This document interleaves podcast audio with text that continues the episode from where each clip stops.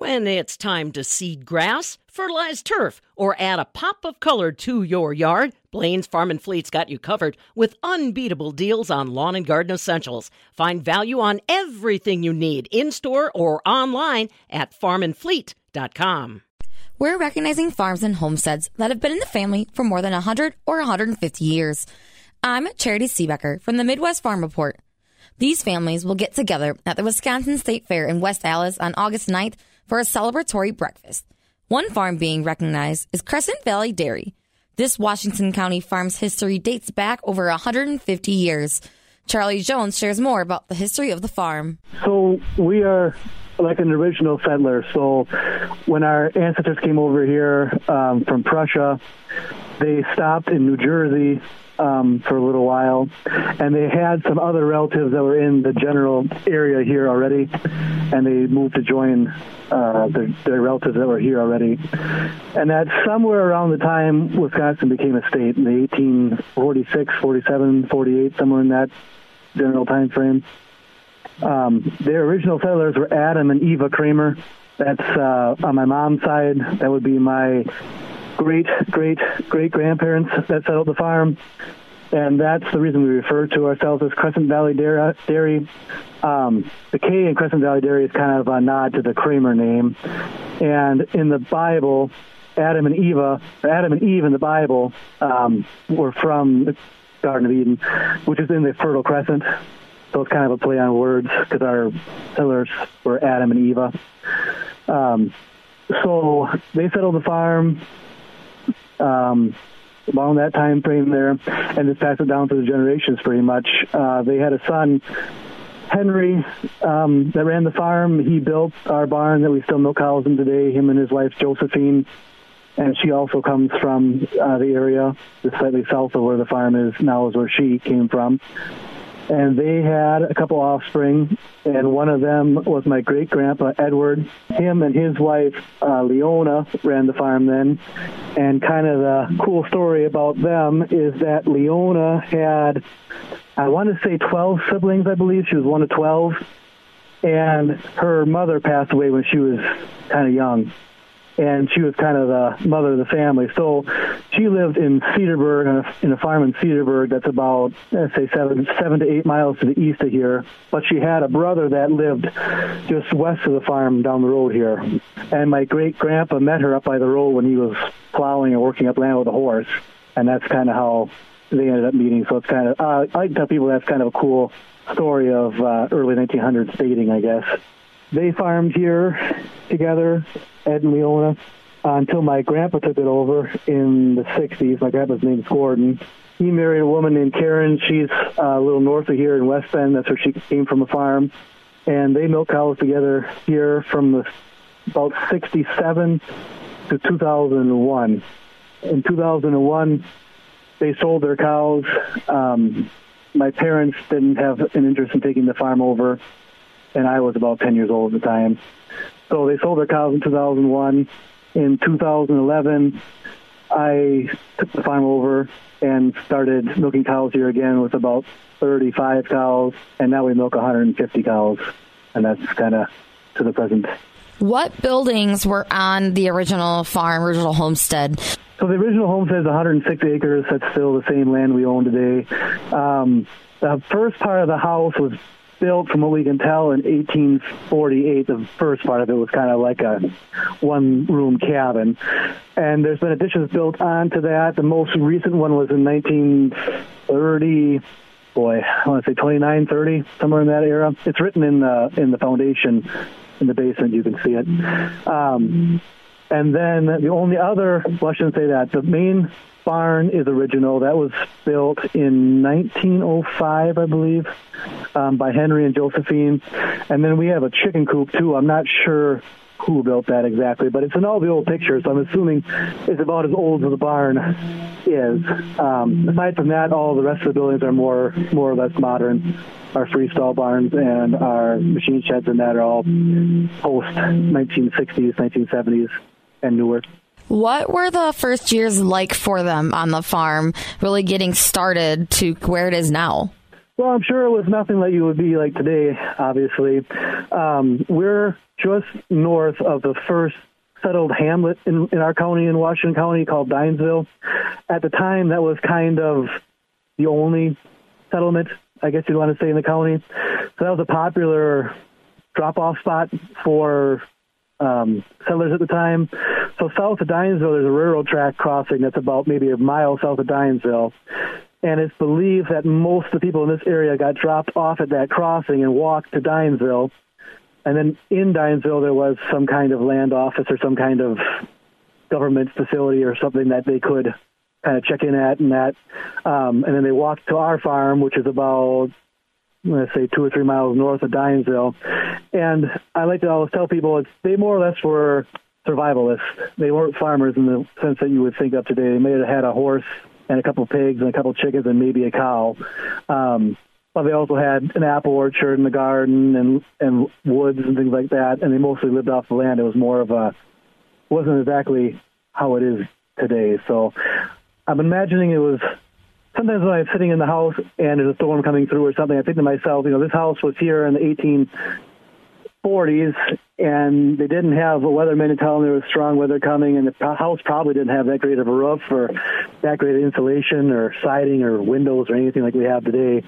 And that had to be, you know, quite the experience. And I'm sitting essentially in the same living space that they were in at that time too. So that's kind of a cool thing to to imagine. What improvements or changes have been made along the way to make farming easier for you guys to be able to keep it in the family for so many generations? So, like, um, like I say, my great grandpa built, my great great grandpa built the main barn. I think that was kind of uh, more kind of a turning point to more commercial style agriculture. Um, he didn't milk so many cows, but he milked maybe a little bit more than his dad did.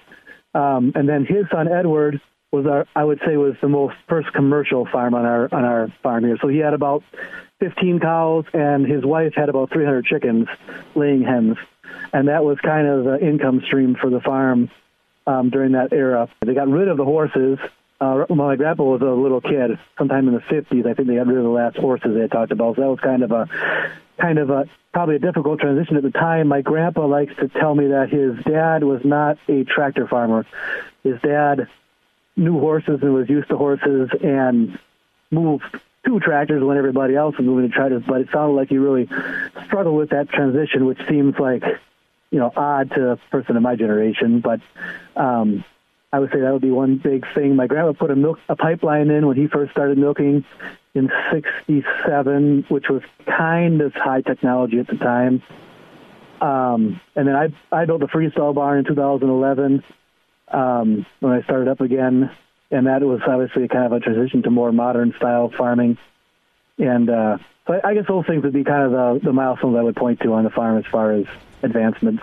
So you mentioned that your um, parents sold when you were about 10 or 11 and then now you bought it back how was that transition of going from being on the farm to not to now owning the farm so I don't own. I still don't own the farm. So when I was a little kid, my grandparents milked cows here, but my they my grandparents owned the farm, but we lived here. My when, I, when my parents got married, my grandparents moved up the road a little bit. They moved. They bought a house up the road, and my mom and dad, my brother and I lived on the farm here. Well, my, well, my grandparents were milking, um, and then sometime in the early 2000s. This is a little bit before my recollection exactly.